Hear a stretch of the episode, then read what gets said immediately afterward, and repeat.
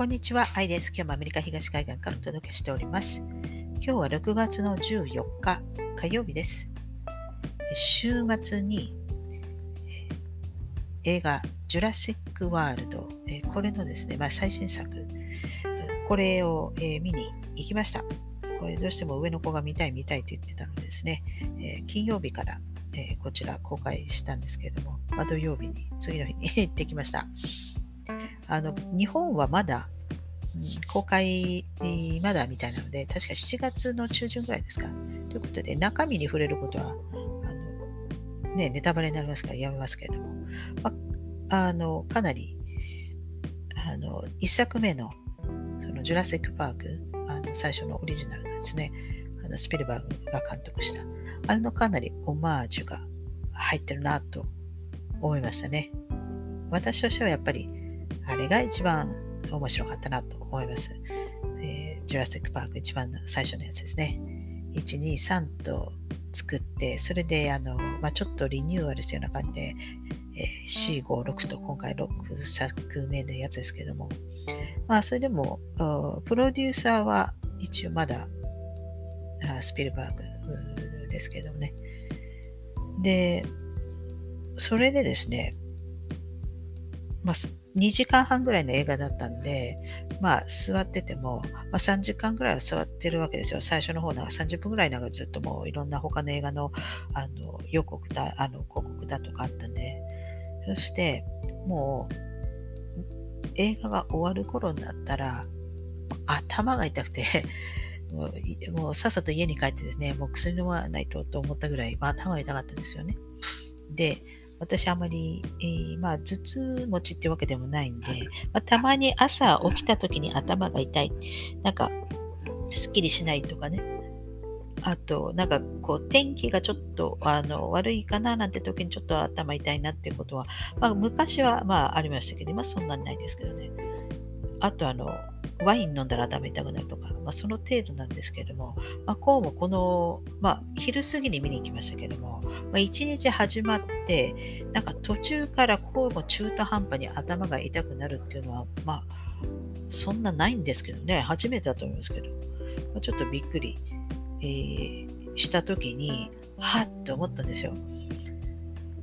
あの私のあの友達もですね、まあ、ワクチン打ってないけれども、ワクチン打ったご夫婦と、30分、40分ぐらい、まあ、同じ部屋で喋っただけで、頭痛くなったって言ってたんですよ。で、多分これも、まあ、外出したりとかして、もう誰が打ったとか打ってないとかわからないじゃないですか。でも、お使いだとか、まあ、買い物だってなったら、別にこう、一つの場所にこう、とどまってないから、動き回るからみんな、そこまで多分害はないにしても、こうやって映画館みたいに多分座3時間も座っちゃうと、もしかしたら隣に座ってる人とかはワクチン打ってる人かもしれないし、多分もしかしたらそれで頭痛くなったのかなと。で、別にこれ、まあ、シェディングとかいう話ありますけど、こんなスパイクタンパク質をですね、放出してて頭が痛くなった、それを受けて頭痛くなったっていうのはちょっと、その時にですよ、ちょっとおかしな話だと思うんで、もしかしたら、あの、まあ、打った人の中でも多分プラセボとかもいるでしょうから全員じゃないにしても、まあ、それでも、まあ、打った人の中でもうあのある意味こう電波塔みたいに 役割になっちゃってるのかなと。だそこからなんかその電波とかをもう配信しちゃってるのかなってこうね電磁波みたいな。でそれの関係でちょっとこう頭痛くなるのかなとあの思いましたね。あの証拠はないですけれども、でも、もしかしたら、まあ、そういうことが起きているのかもしれないですね。ということは、あのまあ、長時間、まあ、そういう状況にいると、まあ、そういうことが起きる可能性があるということ、まあ、ちょっと皆さんも、まあ、気をつけた方がいいので、まあ、気をつけてくださいとまあ、何になるってわけじゃないですけど、まあ、そうやって、こう、二次災害、あの、被害を受ける、なんかちょっと頭が痛くなったりとか、まあ、もしかしたら体調を崩す人崩す人も、まあ、中には出てくるかもしれないですよね。ということで、えー、なんかそんな風に思いました。で、えー、今、アメリカはですね、まあ、1月6日、2021年1月6日に起きた、えー、議事堂事件、えー、これのですね、まあ、議会で、えー、公聴会が、まあ、先週からまず始まりまして、で、昨日は2回目だったんですけど、私はこれ茶番だと思ってますから、あのあまり追っかけてませんけども、まあ、それでもちょっとあのニュースフィードでたまばーってあの出てくるんで、で、もですね、あまりこう、真剣に捉える必要はないんじゃないかなと思います。茶番でしょうから、その議員さんたちもですね、何を質問していいのか、何を質問してはいけないのか、えー、もしかしてその話がですね、トピックがこういうふうにあの話をしてはいけないトピックに、えー、入ってったら多分そこで今度議員の人がですねうまくこうかわしたりとか方向転換したりとか多分やってるでしょうからそあの指示受けてると思うんですよ。だからあの茶番で結局終わると思います。でその茶番をやってる間にですね実際現実的には何が起きてるかっていうとあの1月6日まああのあの FBI の人たち、私服のね、あ、いっぱいだったってもう言ってますよ、その行った人たち。で、えー、やっぱり中にはですね、映像で残ってます。その中に入れってこう煽ってた人もいるみたいですね。で、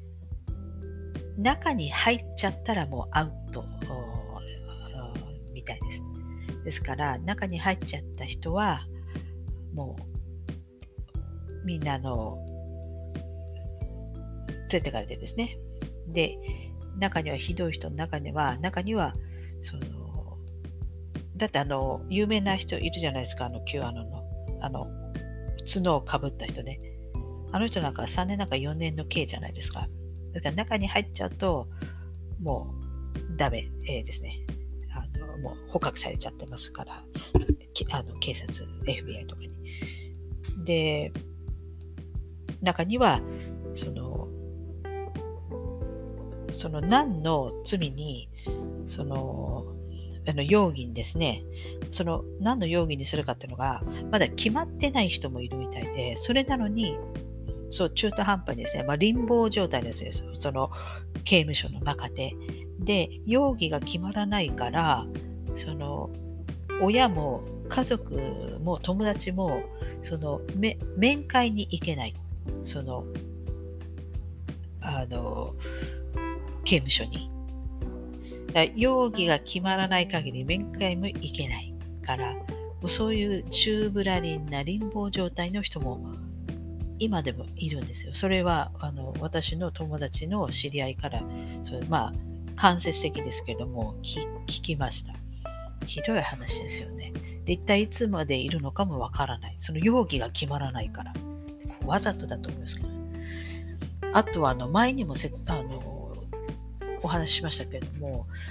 亡くなられた方がいますよね、撃たれて、女性の方で。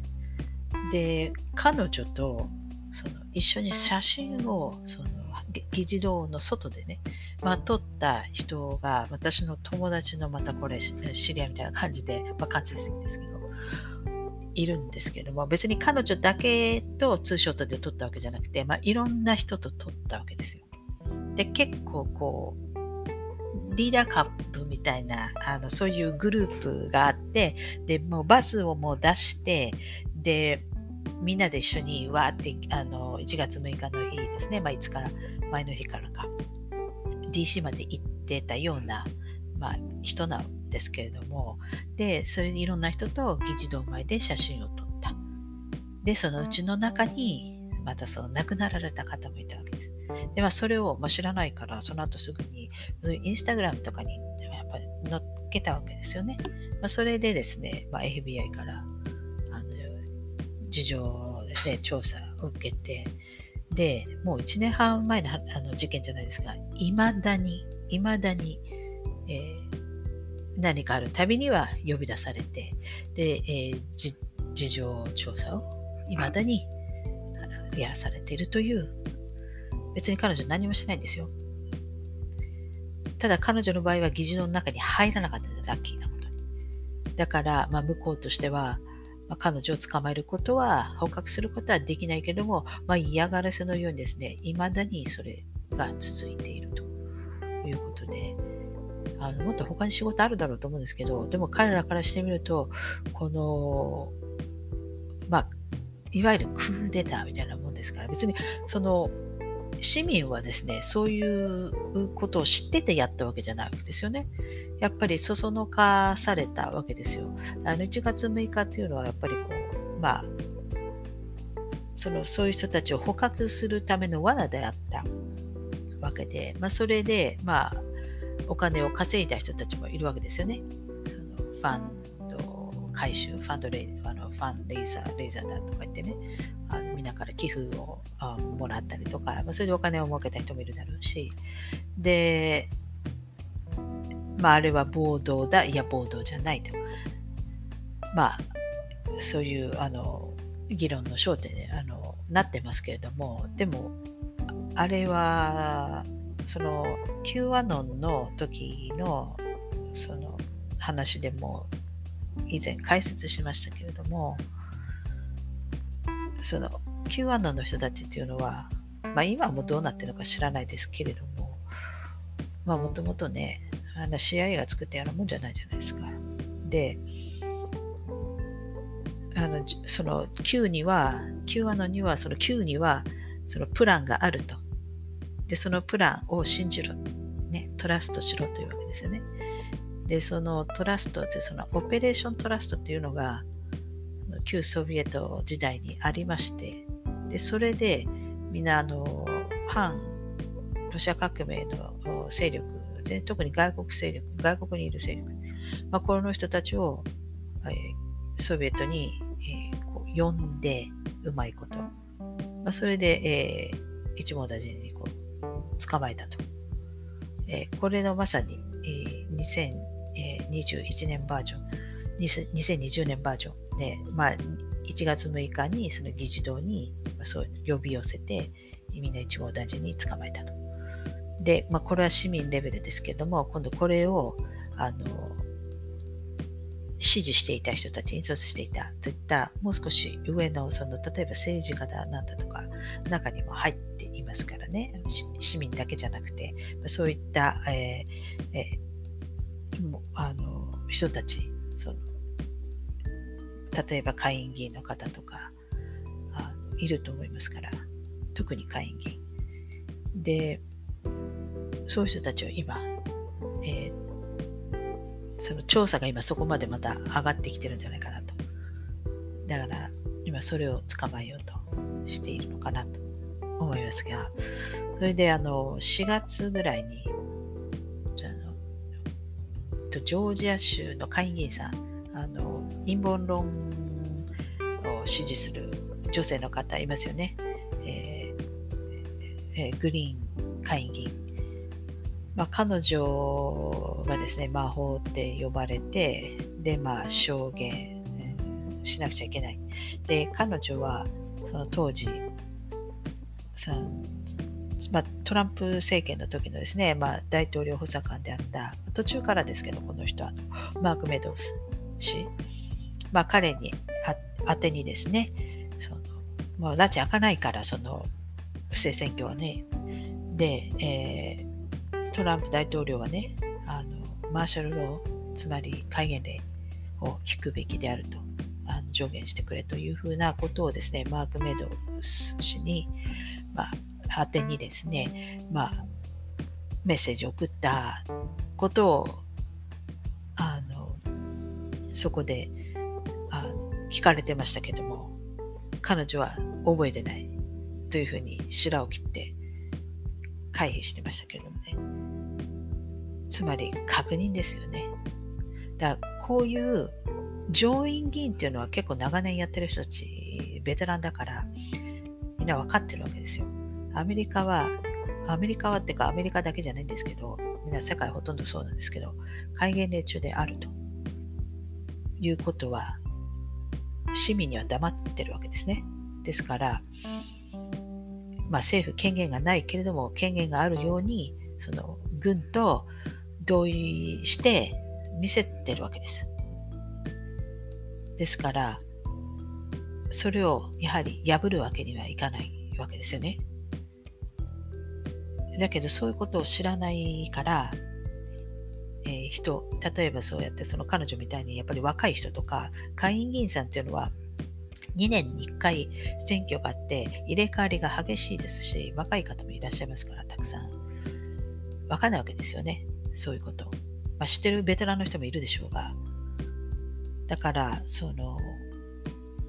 まあ、うまく、まあ、彼女の場合は、まあ、Q アノンの広告塔みたいなあ人ですけれども、まあ、知っててか知ら、多分知らなかったんだと思いますよ。ですから、そういうふうに、えー、戒厳令を促す。ですから、それを今はもう彼女知ってると思います。もう、あの、説明を受けてるんじゃないかな。ですから、その、証言では、白を切ったわけですね。ですから、もうそれには触れないと思いますが、そのいかにこの茶番というかその、まあ、政府自体が茶番ですから、まあ、それをですね、まあ、信じ込ませてるわけですからこれがですね暴かれてはいけないわけです。だから戒厳令が引かれてるんだけど引いてないふりをしているのを、まあ、それはあのでそれで、えー、政府が機能しているということを軍と同意しているわけですから。軍とか出されちゃうと軍も困っちゃうわけですよね。あのバレバレちゃうというか、まあ、それはやはりあのやりたくないと思うんですよ。だからトランプさん後半軍を動かしたかったけれども軍は動かなかったわけですね。で、まあ、今回この1月6日も非常に危険だったわけですよね。もしかしたらそのまま戒厳令というふうに言ってしまう可能性も。てか、生かせようと思っていた勢力が、まあ、いたわけですよ。あの特にあの、あの、マイケル・フリンさんとか、まあ、その彼の、まあ、弁護士だったあのパウエル弁護士とかね。だから、ジュリアーニ弁護士はすぐにパッとこう、一線引いたわけですよ。パウエル弁護士はトランプの弁護士ではありませんと。すぐに言ったわけですよね。ですから彼女たち、マイケル・フリンさんとか、そちら側の元、あの、えー、軍人の人たちですね。この人たちは、その戒厳令を引かせようと。すでに戒厳令が引いてあるんだけれども、それを、えー、表に持ってくることで、まあ、正当化させようと。いう人たちが、まあ、いたわけですね。でそれをですね、まあ、トランプさんは、まあ、ジュリアーニさんもその後エリス弁護士、女性の方も、それは断固として戒厳令はしないと。でトランプさんも戒厳令は引かないと。えー、やはり、えー、12月の段階ではそういうふうに言い切ってたわけですから。それで、えー、気をかあの変えさせようと1月6日の試みもまあそれで失敗したわけですね。ですから結局これ誰がやったの？という今責任追及ですね。ですから誰がここでつながってたのか。えー、一般市民はもうすでにみんなあの ID は全部回収されて誰がこれに関与して誰が中に入ったのか入らなかった人もいますけれども、まあ、全部タグ付けられてるんじゃないか、だと思いますしね。で、中に入っちゃった人は、あものすごい仕打ちを今受けてる不公平ですけど、わけですけど、まあ、それがまあ目的だったでしょうし。で、今度は今は、その今度政治家なのか、そういった中に誰がこういうのに関与してたかというのは、今、赤狩りが始まってんじゃないかなと思います。ですから、まあ、クーデターみたいなものですね。その軍の中でもそういった割れたんじゃないかなと。で、まあ、とりあえず、それは起きなかったわけですけれども。だから、えー、その1月6日以降はですね、まあ、トランプさんもすっとこう態度がですね、こう変わって、で、もうすっとこう、ホワイトハウスを去るといいうような態度に変わりましたので、1月6日以降。だから、あの、愛国者の人たちはですね、あの時かなりがっかりしたわけですよ。何だったのと。戦うんじゃなかったのと。だけど、まあ、現実的に見て、あの選挙自体がもうあの違法なんで、っていうかもうその、その、わかりますかね、その、その政府自体が、茶番であるあるので、この選挙も茶番でありますから、茶番、その、イカサマをして勝っても所詮茶番なわけですよね。だから、あのまあ、ジュリアーニさんたちは、まあ、2000年の、まあ、ブッシュ対ゴアね、まあ、あれの再現じゃないけども、まあ、裁判で勝とうとしたんでしょうけれども、まあ、それはですね、2020年の時はうまくいかなかったわけですね。ですから最高裁判所がですね、まあ、それを拒否したわけですね。まあ、これはあのそういう指示が出ていましたからあの茶番に付き合うなということでちゃんと仕事しろと。ですから茶番に付き合わなかったわけですね。ですから拒否したわけです。でまあそれで、えーまあ、拉致が明るくなってで、えー、その戒厳令の試みもあったけれども、まあ、それもうまくいかなかったから、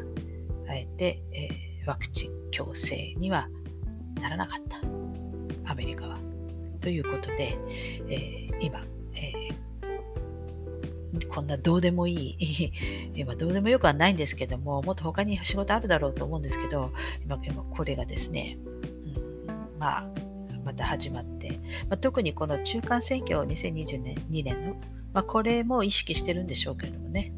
えー、まあ、そういうのもあって、まあ、今始まってますけれども、まあ、特にあの中身をですね、いちいちいちですね、あの真剣に捉える必要はないんじゃないかなと思います。はい、ということで今日は最後、ここまでにしてですね、また次回お会いしたいと思います。最後までご視聴いただきありがとうございます。では、さようなら。